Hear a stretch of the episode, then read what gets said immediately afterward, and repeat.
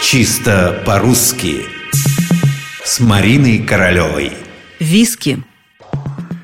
У тебя вообще есть виски? Спрашивает один из гостей хозяина квартиры. Там на полке рядом с тобой еще вчера они там стояли.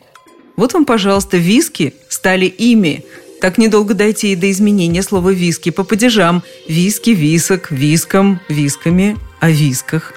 Слово «виски» не изменяется по падежам и числам. Оно остается неизменным, в какое бы положение мы его ни поставили. Если у вас нет виски, приходите без виски.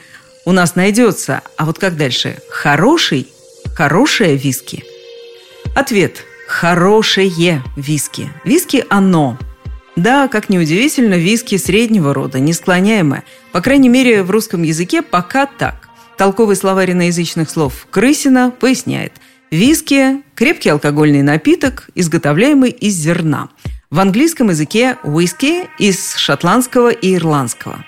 Итак, виски может быть шотландское, ирландское, хорошее и не очень, ароматное, выдержанное. Средний род слова подтверждают все современные словари русского языка. Единственное исключение в этом стройном ряду – орфографический словарь «Лопатина» две тысячи пятого года. Только в нем осторожно допускается, что виски может быть как среднего, так и мужского рода. Почему же в русском языке такие проблемы с родом слова «виски»?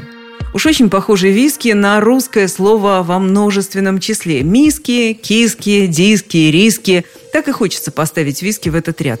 Непонятно, правда, какая у слова «виски» тогда исходная форма. «Виска». Человек, говорящий по-русски, испытывает понятное недоумение и находит выход. Например, называет виски «вискарем» или «вискариком». А это уже вполне понятный мужской род. В общем, еще раз. Пока по общепринятым нормам виски – слово неизменяемое, среднего рода. Возможно, когда-нибудь словари и изменят свои рекомендации, но пока виски – оно.